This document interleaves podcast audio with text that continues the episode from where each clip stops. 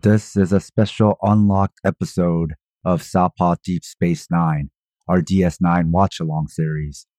We're currently working our way through season 3. If you'd like to hear the rest of this season, find it on the Southpaw Pod Patreon. If you'd like to listen to seasons 1 and 2, find it in the episodes list of the Southpaw public feed you're listening to now. This episode was recorded months before the Hollywood writer's strike, which began in May 2023. But in solidarity with the writers, we stopped releasing new episodes of Southpaw Deep Space Nine. However, since the increased genocide of Palestinians, Hollywood has lost all of the goodwill it garnered during the strikes. Palestine has been a lens we used for Deep Space Nine since episode one of our watch along series. But now that it's in everyone's consciousness, it's a great time to bring the series back from hiatus and record new episodes with Palestine in mind. Keep thinking and talking about Palestine.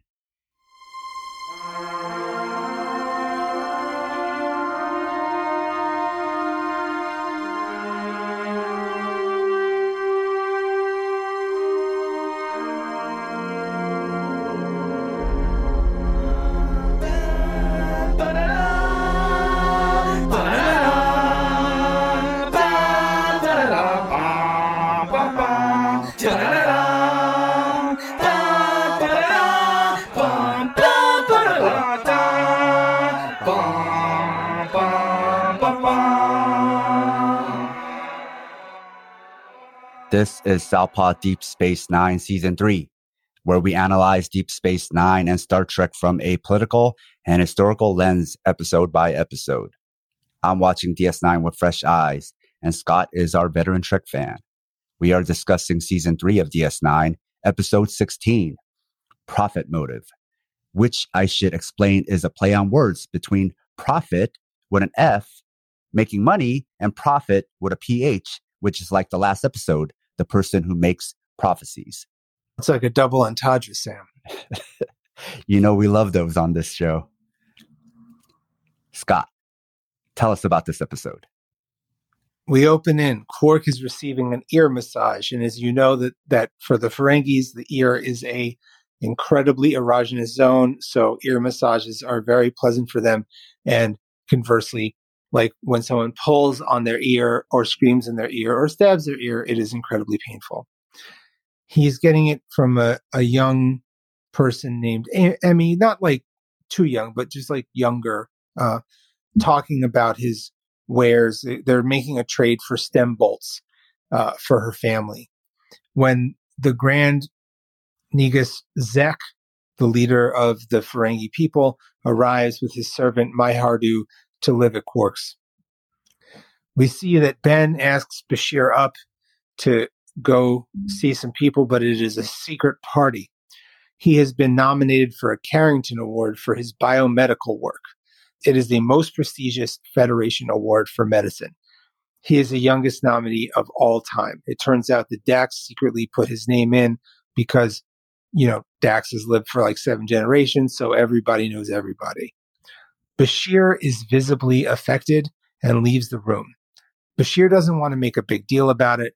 Also, Carrington wards are usually for lifetime doctors, usually much, much older. Most of the other people are 100 years old or more. Bashir feels he won't win. Dax is actually surprised by his seeming modesty. Back to Rom's quarters, the space is a mess. Quark is staying there with him while Zek is at Quark's house. Quark notices that a bunch of his stuff is in Rom's place. Rom has been stealing from him, uh, which Quark is both like impressed and disgusted by. Quark insists Rom cleans the house, and Rom Rom refuses. Says, "This is my house, my rules. If you want it clean, clean it." So Rom and Quark goes to see Zek, and Zek is just very uncharacteristic of how we know him to be. Instead of angry and duplicitous and annoyed. He's happy to see them. He has gotten rid of Quark's furniture. He has written a book He is in great spirits. He's rewritten the rules of acquisition for modern Ferengi.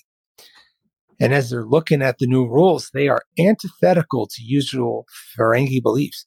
It's all about placing relationships over money, charity, doing good deeds, being kind.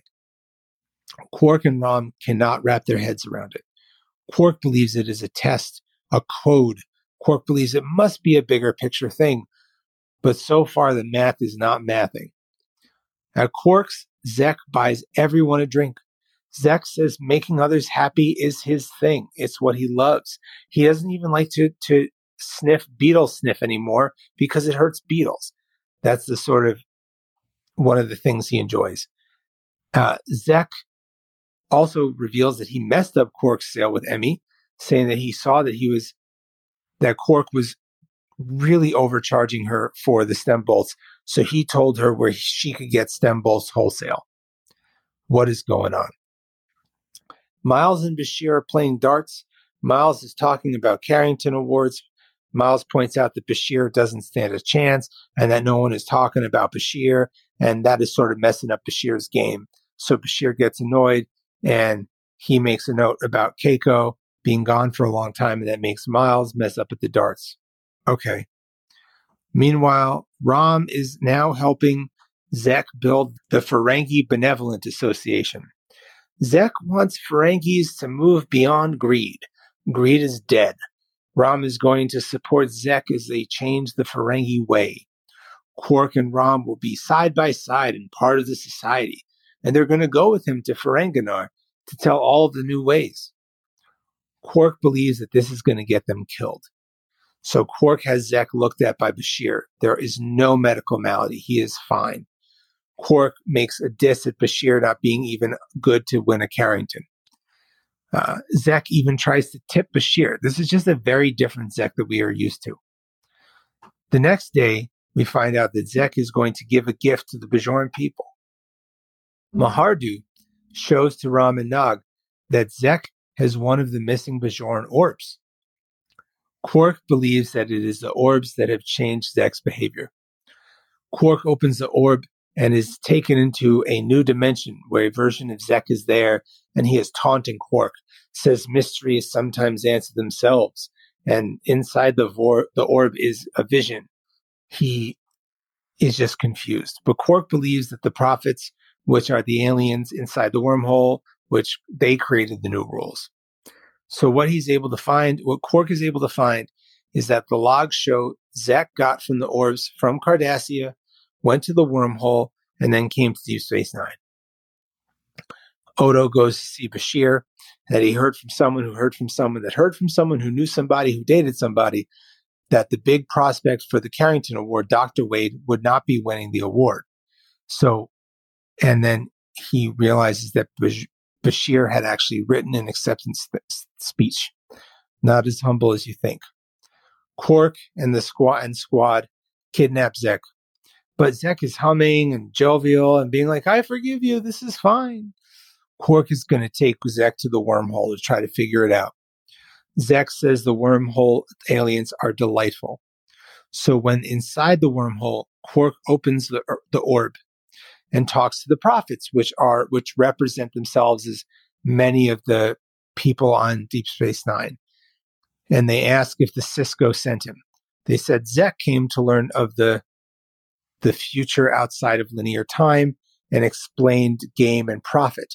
They found profit dangerous and disadvantageous, threatening and unnecessary. They found that Ferengi used to actually be subtle and kinder and restored Zek to an earlier form of Ferengi. They find Quark and his his friends to be adversarial. The prophets offer to switch Quark back. Quark has a monologue that greed is good and that without greed the world would suck. People would not be fed, people would be unclothed. Quark points out that if they change him back to a different person, more and more Ferengis are going to come and see the prophets and annoy them. And the prophets are kind of annoyed by this. So they do their prophet thing, and Quark and Zek wake up. Zek is back to his normal self and is and is like, give the orb to the Bajorans. I'm gonna sell the orb to the Bajorans. So he's back to just being who we know him to be. Then we go see that the Carrington Awards are given to Henri Roget. He wins the Carrington. Bashir admits that he is hurt, and uh, what what are you gonna do? But he has a long time to work on his stuff. Zek has every copy of the new rules of acquisition destroyed, and Quark is upset that he lost actually lost money during the situation and gained nothing. But it turns out that during the whole situation, Rom embezzled some of Zek's money from the benevolent situation. Yay, theft. Scott, first off, do you like the revised rules of acquisition? I love the revised rules of acquisition. Of course I do. Then the enlightened, right? When Quark meets them, is basically saying capitalism is evil. We also see how Ferengi used to be. So it's basically saying capitalism changes people and the culture for worse. It turns everything into Hunger Games eventually. It's only a matter of time. But since this is a comedy episode, no one's going to take the message seriously. But because it is comedy, I think they were able to say a lot more criticisms about capitalism. Right. And I I loved this episode for that.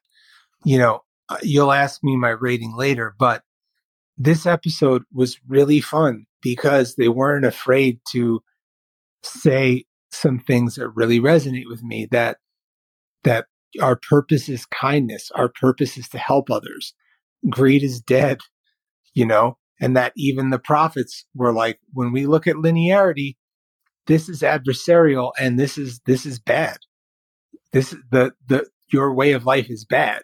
To me wasn't saying the whole race is bad because you know this whole stuff is complex, but just saying that a life that exists on winning, losing, fortune, greed is is is bad.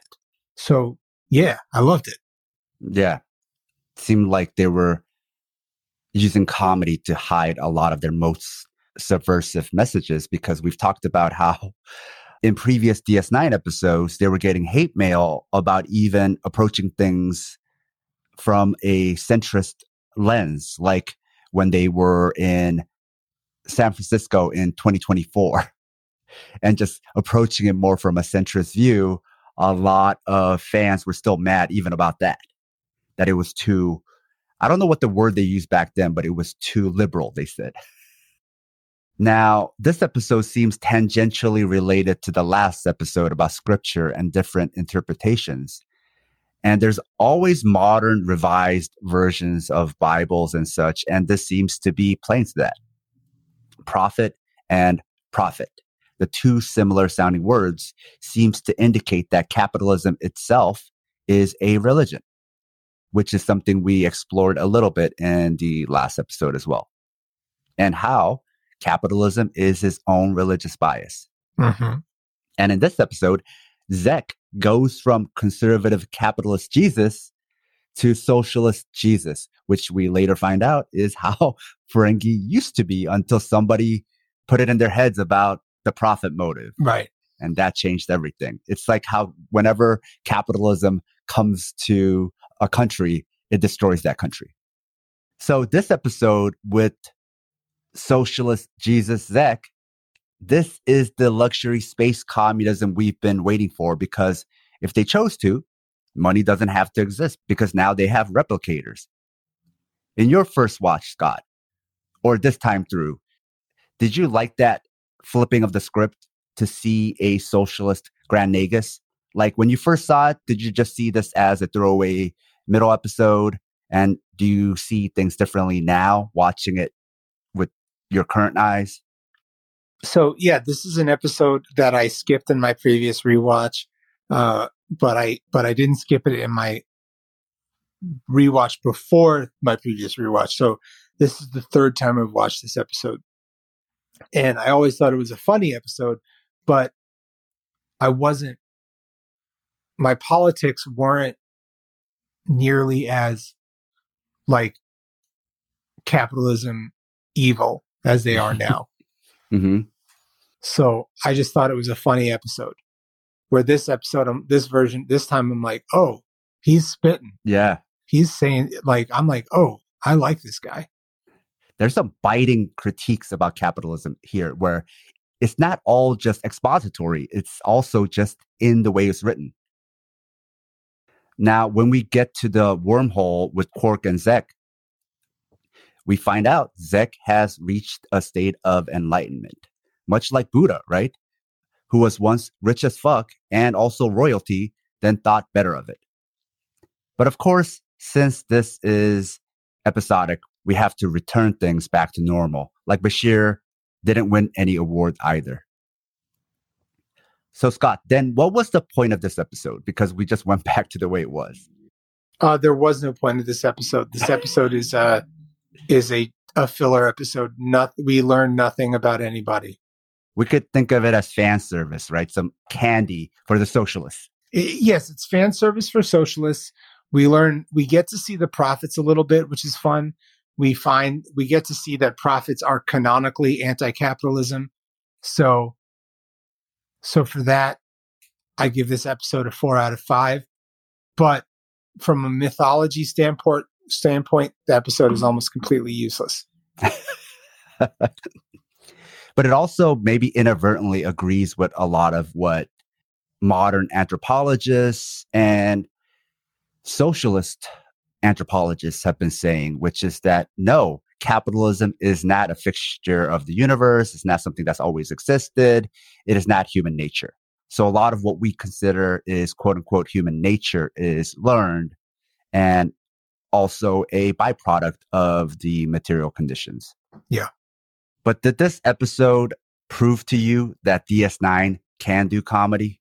Because DS9, up until this point, has had comedic scenes, comedic episodes, whereas this episode seems just straight up a comedy. Oh, well, to me, I think that Deep Space Nine has always had a good comedy bone. But then again, I realized that I'm I'm not watching it with new eyes, so you haven't seen it. But oh yeah, Deep Space Nine has jokes. Everybody says after season three, after DS9 gets the beard, it gets better. Is part of getting better meaning also they get funnier? The, yes, there are laugh out loud episodes, though m- many of them involve Ferengi. Which is a good segue to my last point because you told me Ferengi were first introduced to be a prominent baddie, but now it seems their role is more as comic relief, which I like. But I do disagree that they represent modern capitalists because Ferengi are more like cartoons. They're incompetent capitalists, which is why they're funny. But capitalists in real life, they're not funny. Like the Grand Nagus in real life would be scary as fuck and probably would be the mastermind of countless genocides and overthrows throughout Latin America. Or he'd run for office and be Nixon or Reagan. I mean, Scott, do powerful capitalists in real life scare you? Yes. Especially with all the uh, tech capitalists. I know you have some thoughts about this. Give me your thoughts about the tech acceleration of capitalism. Well, the tech acceleration is what is going to kill us all, and it's it's really maybe I should have asked you. It's really very scary. It's about the tech acceleration of AI is about to create some problems in the music world that that no one is prepared for. Can you explain that? Uh sure. So last week, if well, so if you're listening, this is we're recording in April of 2023. So in April of 2023, a song was released featuring Drake and someone else saying some really controversial stuff. And then it was found out that it was completely created by artificial intelligence. Did people think it was really them? People thought it was really them. People were making think pieces about it. People were trying to get it taken off the radio. People were like, because because not only was it them, they thought it was them. They were saying some like controversial stuff, and it it took like a lot of people to realize that it wasn't. So even experts couldn't tell, not just because the sounded their voice sounded real, but the production must have sounded good enough where they're like, no, this is not just like a satire song. This is like a high production song. Yeah. And you can do it all now with artificial intelligence because artificial intelligence is is is going so fast. Scott, do you remember like maybe five years ago or six years ago where we first heard like the first attempts at AI written songs and music? Like there was like a couple of songs written in the style of like the Beatles or the Beach Boys, and it was like cute, right? We weren't scared yet, right? Do you remember this? Mm-hmm. We weren't scared because it was just like, oh, it sounds like, you know, something like a five year old would write, but it was interesting enough for you to find it amusing, right? So fast forward, we went from that where it sounded obviously made by AI, it wasn't very good, but at best it was amusing to where it's enough to trick insiders. Yeah.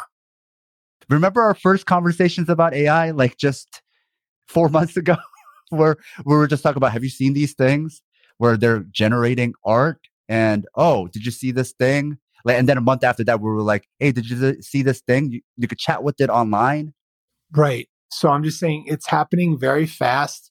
It's happening fast to the point where where like some of these Star Trek shows are becoming a little anachronistic because they're not taking into consideration how AI would fit into these things. But whatever. I'm I'd like to change the subject to be honest. So the main takeaway is capitalism is very scary. Yeah. Scott, can you tell us about the next episode? Next episode is called Visionary, and Miles is seeing some things. okay. Until then, to hear the rest of Southpaw Deep Space Nine Season 3, find it on the Southpaw Pod Patreon.